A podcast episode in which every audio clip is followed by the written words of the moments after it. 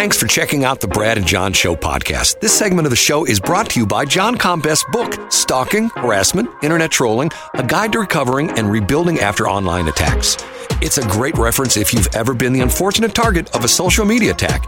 It's available on Amazon. Just search John Combest. That's C O M B E S T, John Combest, and the book will show up in your search results. Now it's time for another segment of The Brad and John Show. Can you handle it? It is The Brad and John Show, and no, this is not a best of. No, there are not guest hosts coming in this week. It's actually Brad and John, which, if you listen to other radio stations, nobody is working. Right, John? It's absolutely true. I just went to Armstrong and Getty to see when they're coming back, and they didn't make it clear when they're back, but I think I think they're still out this week. Yeah, all our all our shows, and even our our station, Armstrong and Getty, are on uh, Christmas vacation leave. Then uh, Eric Erickson is gone as well, too. Um, Armstrong and Getty is doing best ofs. Eric Erickson has guest hosts. And then the sa- same situation with Mark Lee Van Camp and Robbins. They are not live. And do you know there's a reason for that? You know what the reason for that is in the radio business? Uh, because people are lazy. Well, that's probably that's probably the real reason, but the reason that they are lazy and can get away with it is because of the fact that the rating service, Nielsen, does not rate from, like, I think it's like December twenty-first through like January second. There are no ratings. And wow, uh, the, yeah. re- the reason they do that is because of the fact that, let's say you're a Nielsen person and you're carrying that little P P M thing on your belt, and you go visit your kids in uh, Sarasota, Florida, uh, all mm-hmm. of a sudden it's going to show that you are normally a Saint Louis listener. You're listening to us or Camo X or, or, or you know, E S P N one oh one, whatever the station is. And all of a sudden you're going to be listening to stations in Sarasota, and they're going to go, whoa, whoa, whoa, what's this? Yeah. So yeah. Imagine being a slave to Nielsen ratings, Brad. And think of how many years in the industry. I know it was different in the seventies and eighties and nineties and even two thousands, but imagine being a slave to that rating system in twenty twenty-four. Well, the Arbitron system was a slave. You know, all the radio stations were a slave to that, and everybody played little games because that, yeah. was, that was the old diary method. We had two months. We had October, November, and then we had April, May. Those were the only two rating periods in the year uh, that they actually did the ratings. And it was sort of crazy because of the fact that you do all these things. You do all sorts of stunts. You do all sorts of giveaways and contests and stuff like that. And then, like, I know, I think it was with the October, November, Um, those ratings typically didn't come out till like sometime in January of the next year, and yeah. and then uh, the same thing with uh, with April May book. Those ratings didn't come out till the summer, like I think late June, early July. So it's like, and the whole thing was see. There's a classic story about that. There's a lot of people that got fired over uh, when they switched from the old diary method to uh, the uh, the new uh, P P M, and one of the guys was J C. Corcoran.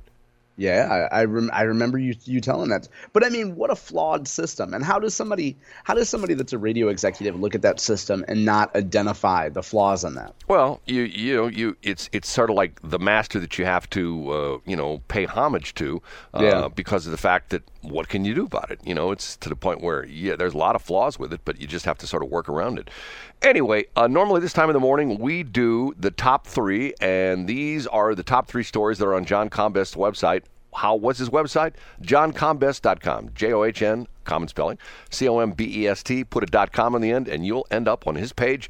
And this is what John says are the top three stories in the state of Missouri.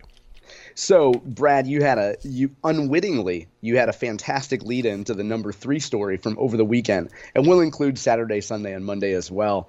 Our friend Tony Botello from Kansas City, who runs an outstanding blog called Tony's Kansas City dot com, has an exclusive story about public radio employees in Kansas City seeking to follow their comrades in Saint Louis at Saint Louis Public Radio and become unionized. So Saint Louis Public Radio employees became the first media union or the first unionized uh, public radio employees in the state of Missouri. Earlier this year, they created the Saint Louis Public Radio Guild. So reminiscent of the Lollipop Guild from The Wizard of Oz.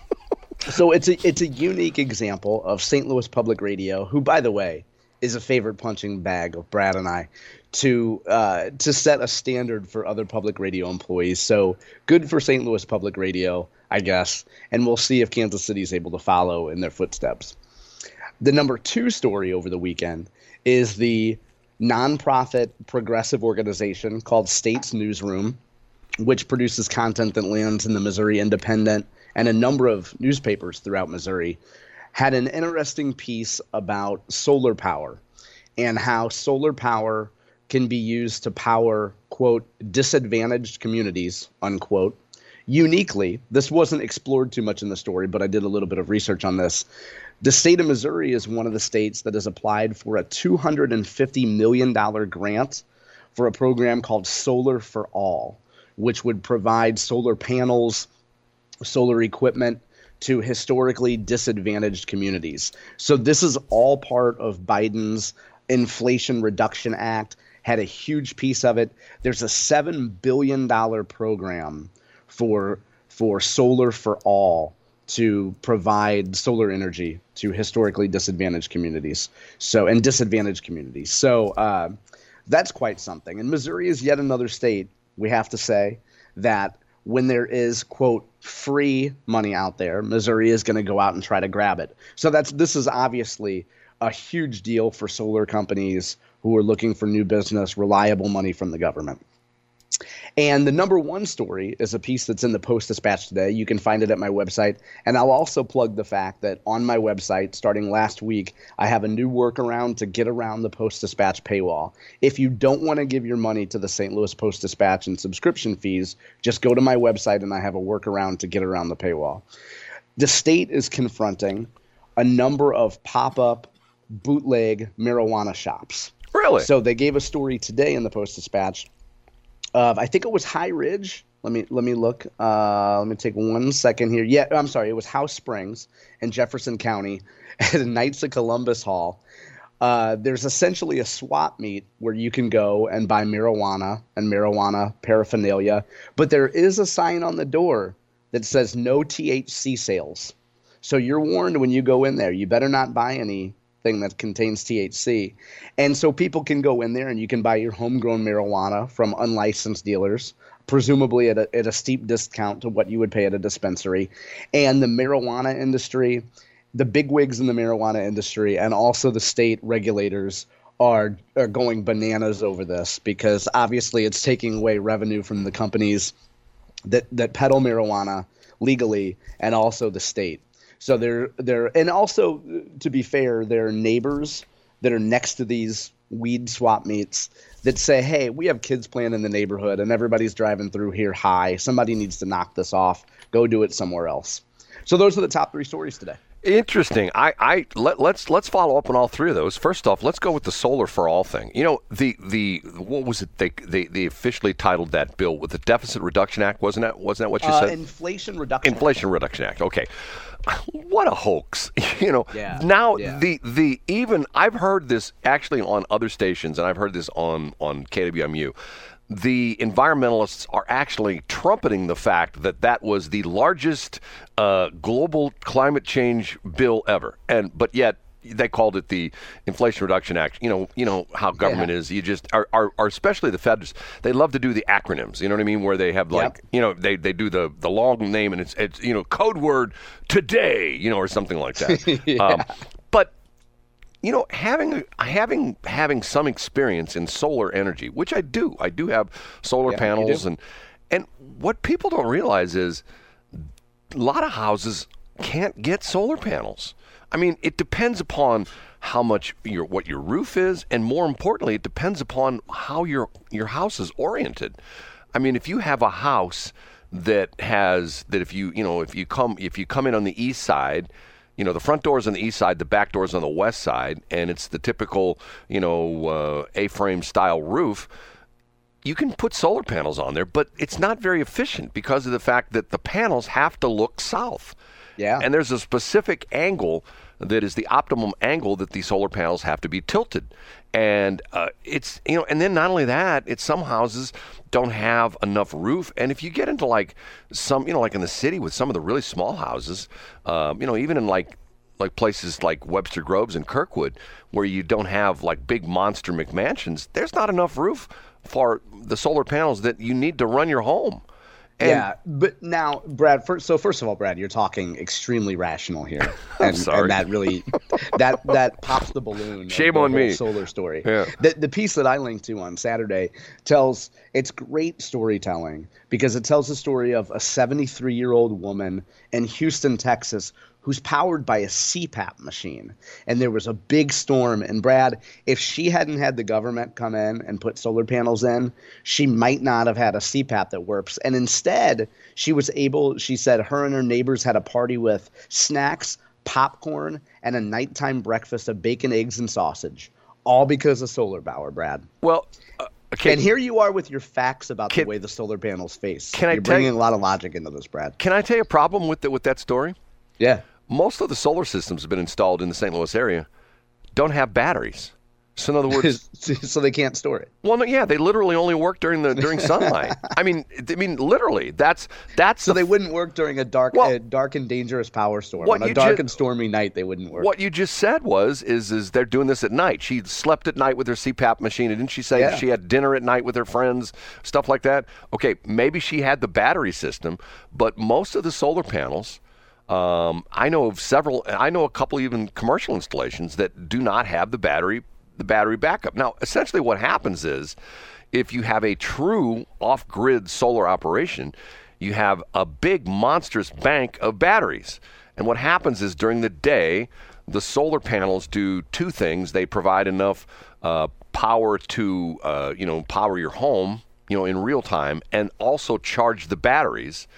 And uh, yeah. and then at night, when the uh, sun goes down and there is no energy coming out of the solar panels, uh, you switch it, well automatically. It, it, you know, you're essentially running on the batteries all the time. There's a battery, there's a battery back and bank, and everything goes with what they call an inverter. Because the problem with the solar panels is there's some inefficiency. This sounds like nerd stuff when I say this, but there's some inefficiency because the power generated by the solar panels is D C, direct current. And to run your home, you have to have A C, alternating current. And there's an inverter that goes in there, which changes the D C into A C. And by its very nature, inverters are not necessarily super efficient. Mm. In other words, you, if you put in, if you put in, I'm just throwing out stupid numbers. If you put in one hundred watts into the inverter D C, you may only get seventy watts A C out the other side, if you know what I'm saying.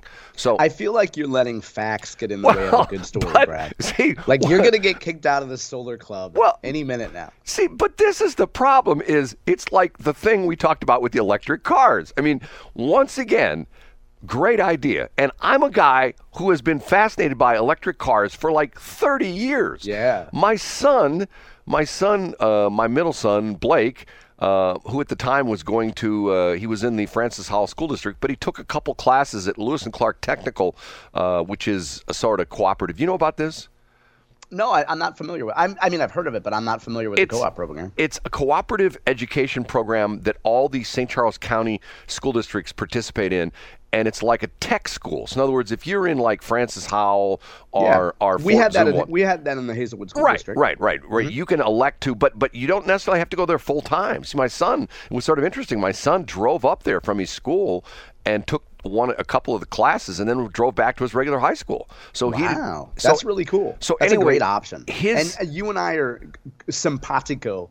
On the on the idea of college versus actually learning real skills. Right, Brad. right. And he went to this, and and so he took an electronics class, an electricity and electronics class at Saint Charles Community College, or what? Or, no, excuse me, uh, Lewis and Clark, Lewis and Clark Tech School, whatever they call it. And I went to open house, and my son said, "Ask my teacher about his electric car." And one of the things that he was doing in class was he was teaching them, you know, electricity and electronics and stuff like that, but also real world experience. He was showing them what he was doing in his garage at his home. He had pictures and video and stuff wow. like that of his electric car. Now, the sad part of the story is the car caught fire, burnt to the burnt down, and burnt part of his burnt his garage down and burnt part of his house down. Uh, wow. But now maybe that's not so sad. Well, that is that was sad for him. But that's the, once again, that's one of the real world problems with yeah. the electric cars. And then there was a guy in Washington we had on the show several times, a retired dude who was into electric cars. He took a Porsche, an old Porsche, was I think like a nine forty-four um, or a nine fourteen, if you know what those were. They were not your typical, they didn't look like the nine elevens, uh, which are the, the classic Porsche style. Right. And he took out the engine and put in a big motor and and and batteries. He converted this, this himself.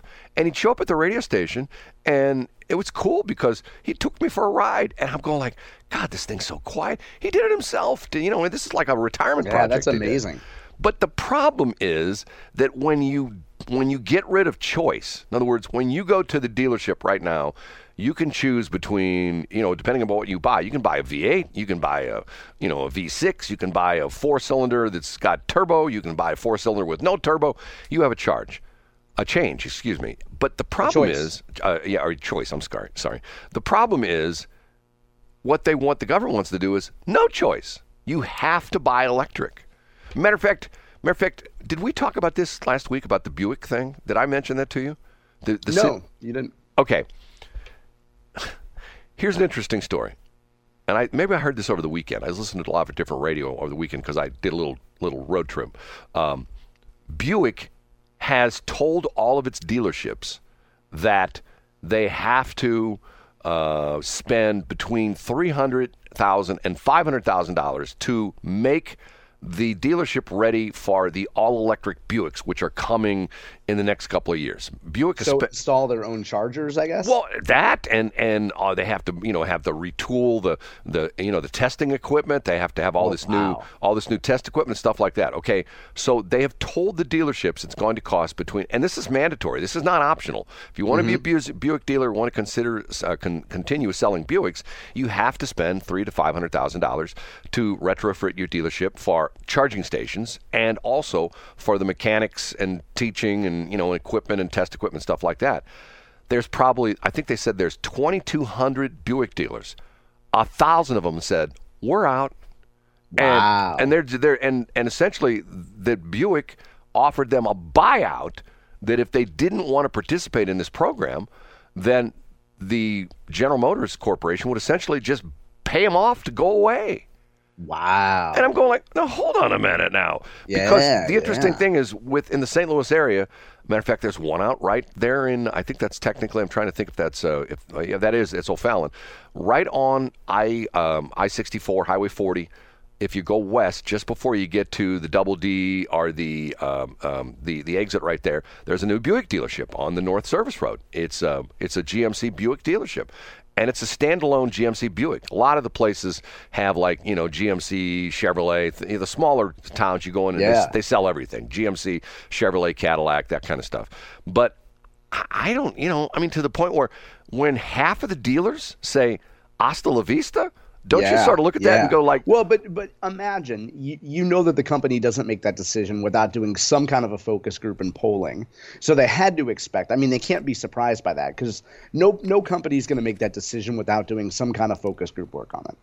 Yeah, but if you're selling a new product, do you want... I mean, like, if that would be like... Let's let's pick an, an example of that. That would be like um, somebody that sells their own products. Um What would come? Think of an example, a, a store that like they sell their own. It's like the, you know, it's a company. Yeah, store. I get what you're saying, like a Tesla. Well, that's yeah. in the car. Well, industry. well, that's like, not, well, that's that, an example. Yeah, but, yeah, but that, but that's, but that's not necessarily the. I'm trying to think of a, of a one like, like okay, like let's say uh, Lane Bryant. That's the clothing store store uh-huh. for women. Okay, if all of a sudden they decided that you know that they're going to close half their stores, the customers are going to go, okay, where do we go to get our Lane Bryant yeah, clothes? Yeah, yeah. Now, nowadays they can buy it online. I don't know. The whole thing. I know what you're saying. Hey, maybe we'll talk about that. We're up against time. Yeah, it's frustrating to me to see that the government has is making decisions for people, and there are so many crazy. It's like, you know, I live by the law of unintended consequences. You I know, know, there are so many things that are going to happen when it goes. All, I, I'll give you a perfect example uh, of what I did Sunday and yesterday. Let's talk about the next break. But I do want to talk about, I'll tell you what, let's talk about that in the third break. I'll talk about my trip in the third break. But next break, two of your other top stories, marijuana and public radio, okay? Oh, yeah. We'll we'll do both of those.